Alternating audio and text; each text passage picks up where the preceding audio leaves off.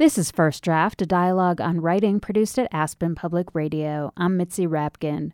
First Draft highlights the voices of writers as they discuss their work, their craft, and the literary arts. My guest is editor and writer Rob Spillman. He is the editor and co founder of Tin House, a literary magazine, and co founder of the Tin House Summer Workshop. His memoir, All Tomorrow's Parties, chronicles the first 25 years of his life as he moved between his divorced parents' households in Berlin, Baltimore, Rochester, New York, and Aspen. The book opens as Spillman and his wife moved to East Berlin months after the wall came down in search of the bohemian lifestyle. The memoir is told in chapters that alternate between Spillman's life in Berlin and episodes of his itinerant childhood. We began talking about the writing process for this memoir, which took Spilman 10 years to write. I think I struggled uh, for about seven years of just really flailing and trying to find the right form and trying to find the right parameters for it. So I first started writing it uh, chronologically, and it just it never felt right to me. It just uh, I couldn't figure out how to get the Berlin of 1990 more to the front it felt like it just took forever to get that that there. And also, you know, the, one of the challenges of memoir is that the goalposts are always moving. You know, you wake up every day and you're a new person and you have new knowledge. Um, so, trying to come up with a place that I could fix it, um, or you know, sort of end, you know, come up with a finish line. So it took me about seven years to finally say, okay, I'm going to stop at the age of 25 and let no knowledge come in after that. So it took me seven years of sort of, um, uh, you know, bashing my head against a wall to, to really figure that out. And I was also at the same time sort of making incremental, I guess, progress to towards being more honest with myself and really excavating how I felt about that time. And uh, it, it, took a long time to, to get to a place where I felt like I was really uh, honest with myself. Well, it's interesting that you say that you struggled with how to tell it and that linearly and in time it didn't work for you. Mm-hmm. And one of the things I was really struck by was the structure of this story. I thought it was very complicated, meaning it took a lot of thought and sort of architecture to mm-hmm. create. Mm-hmm. And I'm wondering, as someone who's an editor, do you think sometimes structure is all a story needs? And then in the second part, tell me about how you did this feat because it's it doesn't seem like it was easy. I you know, as I said, I was trying to get the Berlin 1990 part more forward, and then finally I had this sort of epiphany, like, why don't I uh, alternate and that way I can create this tension because when you when you create dual narratives, uh, your brain naturally wonders how in the world are these two things going to come together. So that was that was the easy part of coming up with it, and then the actual architecture and making it satisfying took a lot of work. Actually, there was a lot of moving back and forth, and my editor was really helpful in that too.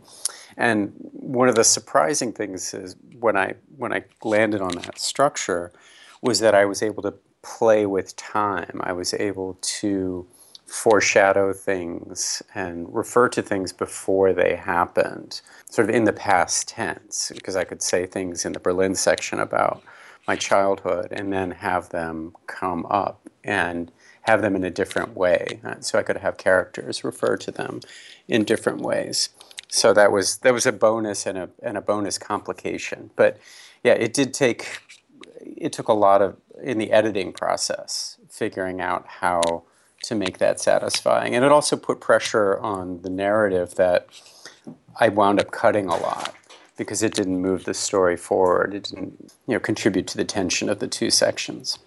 And do you think, as an editor, that sometimes structure is all people need to to have their story that isn't working work? Well, it definitely gives it a shape and attention that might not have been there before. A way in. You know, I teach a seminar at Columbia, and one of my late in the semester assignments is to violate one of my golden rules. So use uninteresting language, you know, put in bad mystery, eliminate the stakes, or you know, do things that seem contrary, but by taking away someone's tools, you force them. It creates a lot of pressure on them, so they have to come up with an alternate structure. And particularly with personal stories, I think it really helps to have you know confinement. It really puts a lot of pressure on the on the work to get it right. I know you grew up in Berlin when you were young, and the story opens when you're newly married and the political situation has completely changed. Why were you so drawn to being there, and what what sort of was going on in your mind that you thought as an artist this was the place to be? Well, having grown up there, I felt this strong connection to it. And then when the wall came down, it was it, it, was unthinkable that the wall could actually come down. And then there was this limbo. And to me, it felt like it was going to be the Spanish Civil War of our generation. It was like the moment where young artists could go someplace and make a difference. You know, I had this very romantic ideal about what it could be, and I felt this overwhelming need to be there to experience it and be on the on the ground floor of something that could have been revolutionary. It was a blank slate. There was uh, good, you know, year before the Western authorities could could come in, and also Western speculators couldn't come in and buy anything. Everything was in limbo. And so the place could remake itself in whatever image it wanted. Did you get uh, out of it some of what you were hoping? I did and I didn't. I, you know, got to experience the sort of utopian rush and you know the excitement of rebuilding and uh, all of these sort of spontaneous sort of experiences. Every week, a new bar or theater or something would open up in completely unlikely places. But I also realized that it really wasn't my fight.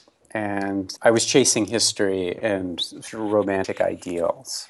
And that became more and more apparent the longer I was there. You're listening to First Draft, a dialogue on writing produced at Aspen Public Radio. I'm Mitzi Rapkin. My guest is Rob Spillman, editor and co founder of Tin House Magazine and author of the memoir All Tomorrow's Parties. Something that seemed to really plague you in, in during the course of this book from a very young age, because you, you moved a lot with your parents. Um, to begin with, you were very young in Berlin and then went back to Rochester and to Baltimore and so you were itinerant but they also separated when you were really young so you had that maybe sort of homelessness sense about you mm. but this restlessness within your soul and also an honesty about sort of feeling in a spiritual desert can you just talk about that feeling and how that sort of led to the actions of your life and, and what it was like inside your head?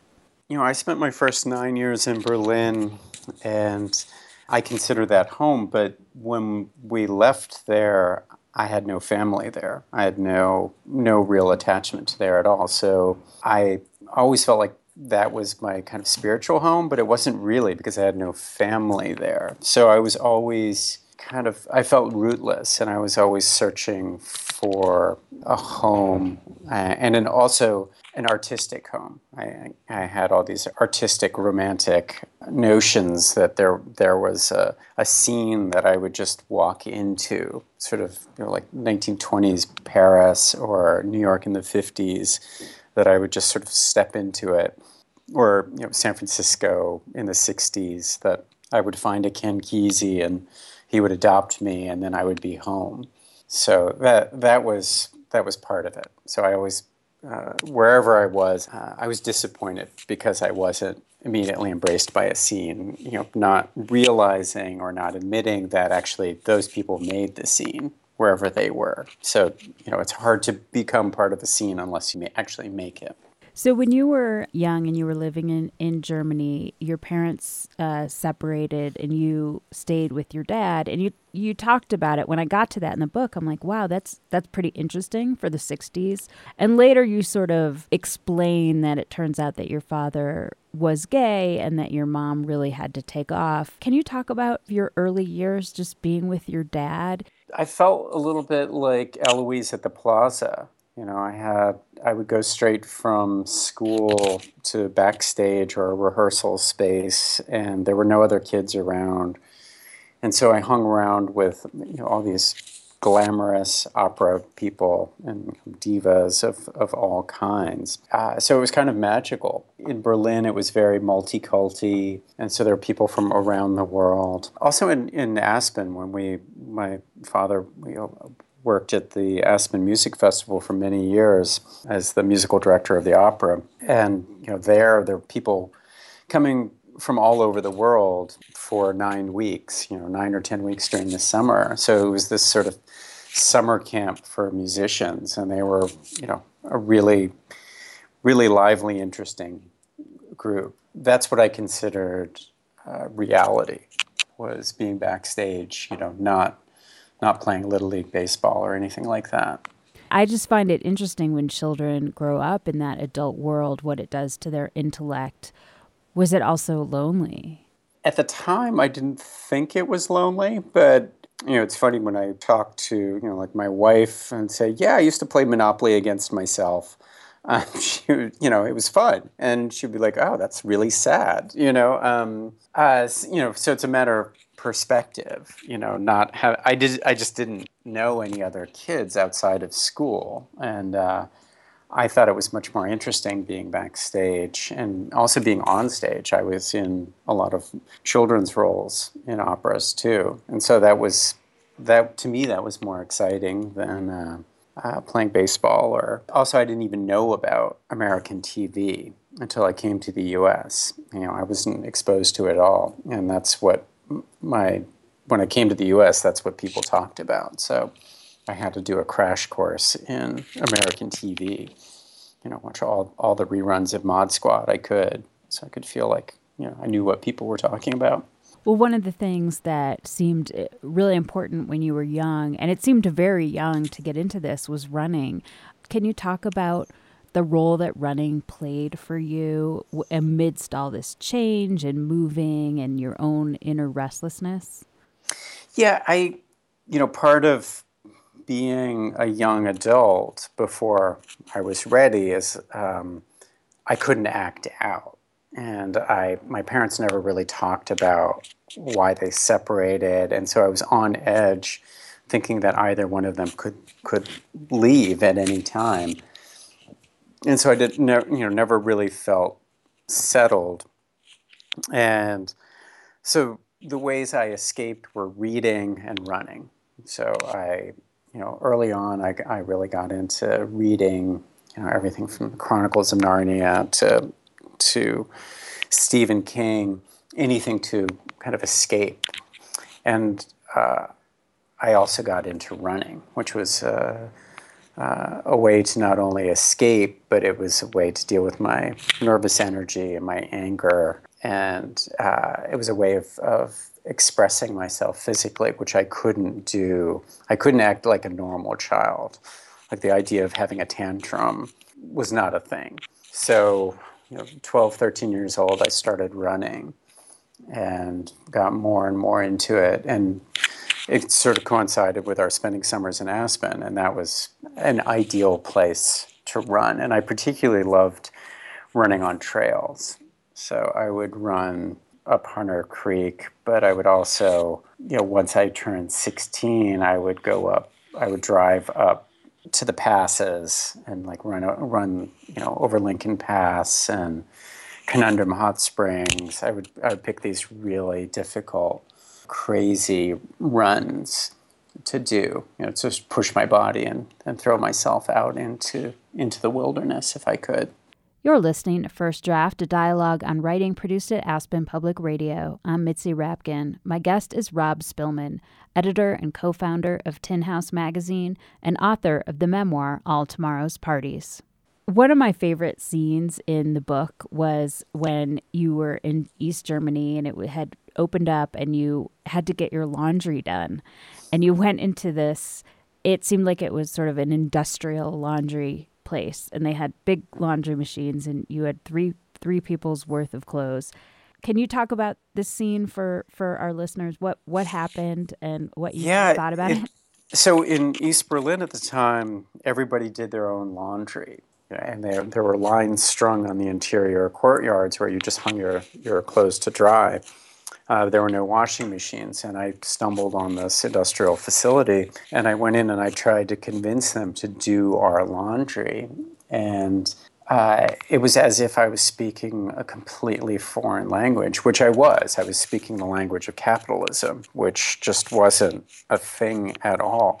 You know, just convincing them to even think about it was a challenge. But they, there were two people, and they conferred, and they, they took an entire bag of laundry and looked at every single item and held up each thing. So they would take a, you know, a dirty sock, look at it, inspect it, and go, "Yes, we can wash that."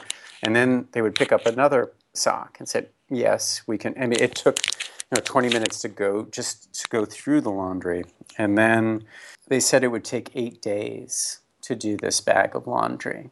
And they just couldn't wrap their heads around the idea that just four miles away over the wall, you could do your laundry yourself at a laundromat and, and be in and out in two hours. It just it just it seemed like I was talking about you know, nuclear fusion.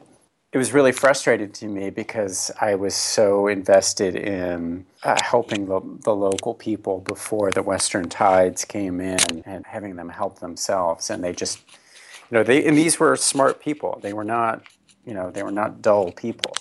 They just, it, it was just a foreign concept to them it must have been an interesting place for you to be in psychologically and i think it was much harder for your wife as you depict in the pages to know that just less than a mile away you could be in a whole other century really. Yeah it was and she also didn't have the language. She doesn't speak german. So uh, she was totally reliant on my language skills and my my knowledge of the german people. And I was also very stubborn and wanting to stay in East Berlin and support the people and be one with the people. And, you know, we could just get in our beat up little car and go over the border and actually have a decent meal and get our laundry done if I gave in, which I did. Can you talk about the experience of handing this to your parents to read? I showed it to my parents last fall before it went into galleys. And that was difficult. That was really, really difficult, particularly my mother. Because in the book, I, I refer to all these things that, oh, my mother has to know about this, or she had to know at the time what was going on. She actually didn't. A lot of the information in the book was a surprise to her because I was very good at camouflaging my feelings and my actions. So after she read the book, she still lives in Baltimore. She got on the train and came up to New York, and we sat at my kitchen table for five hours and and talked it out. Uh, we talked about everything in the book. It was a long overdue conversation, and she gave me sort of deep background on a lot of uh, a lot of information in the book, which actually helped deepen the book as far as I'm concerned. But it was a really difficult a difficult five hours. And then my father, on the other hand, was more, he was much more positive. Was like, wow, you've created art out of your experience. But uh, he was much more, it's your story. You have to tell it the way you saw it.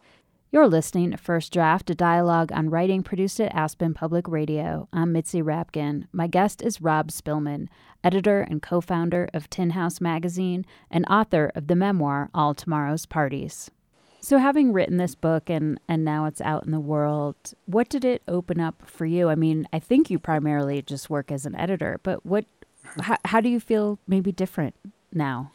My goal was to fail as best I could with the material. I was going to try my hardest, and you know, no, no work of art, I think, is completely successful. But you just, you know, as Beckett said, you know, fail better. And that was my goal is to wrestle the material to my satisfaction. And I think what it has accomplished for me is that I feel that I am at peace with the material. Like I've uh, engaged and examined myself as much as I could. And I was as honest with myself as I could be. I'm happy to have gone through that, and uh, I think that's that's that's the main thing that's changed is that I can now look back at the at that time and say, you know, I think I figured it out. Can you read a passage from a writer that influenced your own writing, someone that something that speaks to you? So I have picked uh, a poem by Mary Ruefle. This is from her selected poems, and it's called Mariposa and the Doll, and it's a short poem.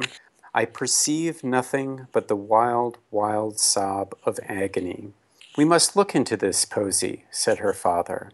Too many pretty dolls might compose the problem. Then he took an old tongueless boot and turned it upside down, and on the flat horseshoe of its decomposed heel he hammered three nails, two for the eyes and one for the nose. Then he took a rag that had become a rag and tied it around the throat. He sat the shoe doll on her lap and left. Mariposa sat with the doll and waited, but nothing happened between them. She threw the shoe off. I've no one to talk to. When the doll stirred, sighing, and said, The lurid light of a May morning, and the hills a cast of purplish beans on the horizon, and the violent freshness of our awakening, like a plow turning the black earth, and still the deeper than you can furrow feeling that today is but a placebo for tomorrow. Such is the volatile fact of our hidden inertia. Thereafter, the long afternoons were much shortened. Can you talk about so, why you picked this?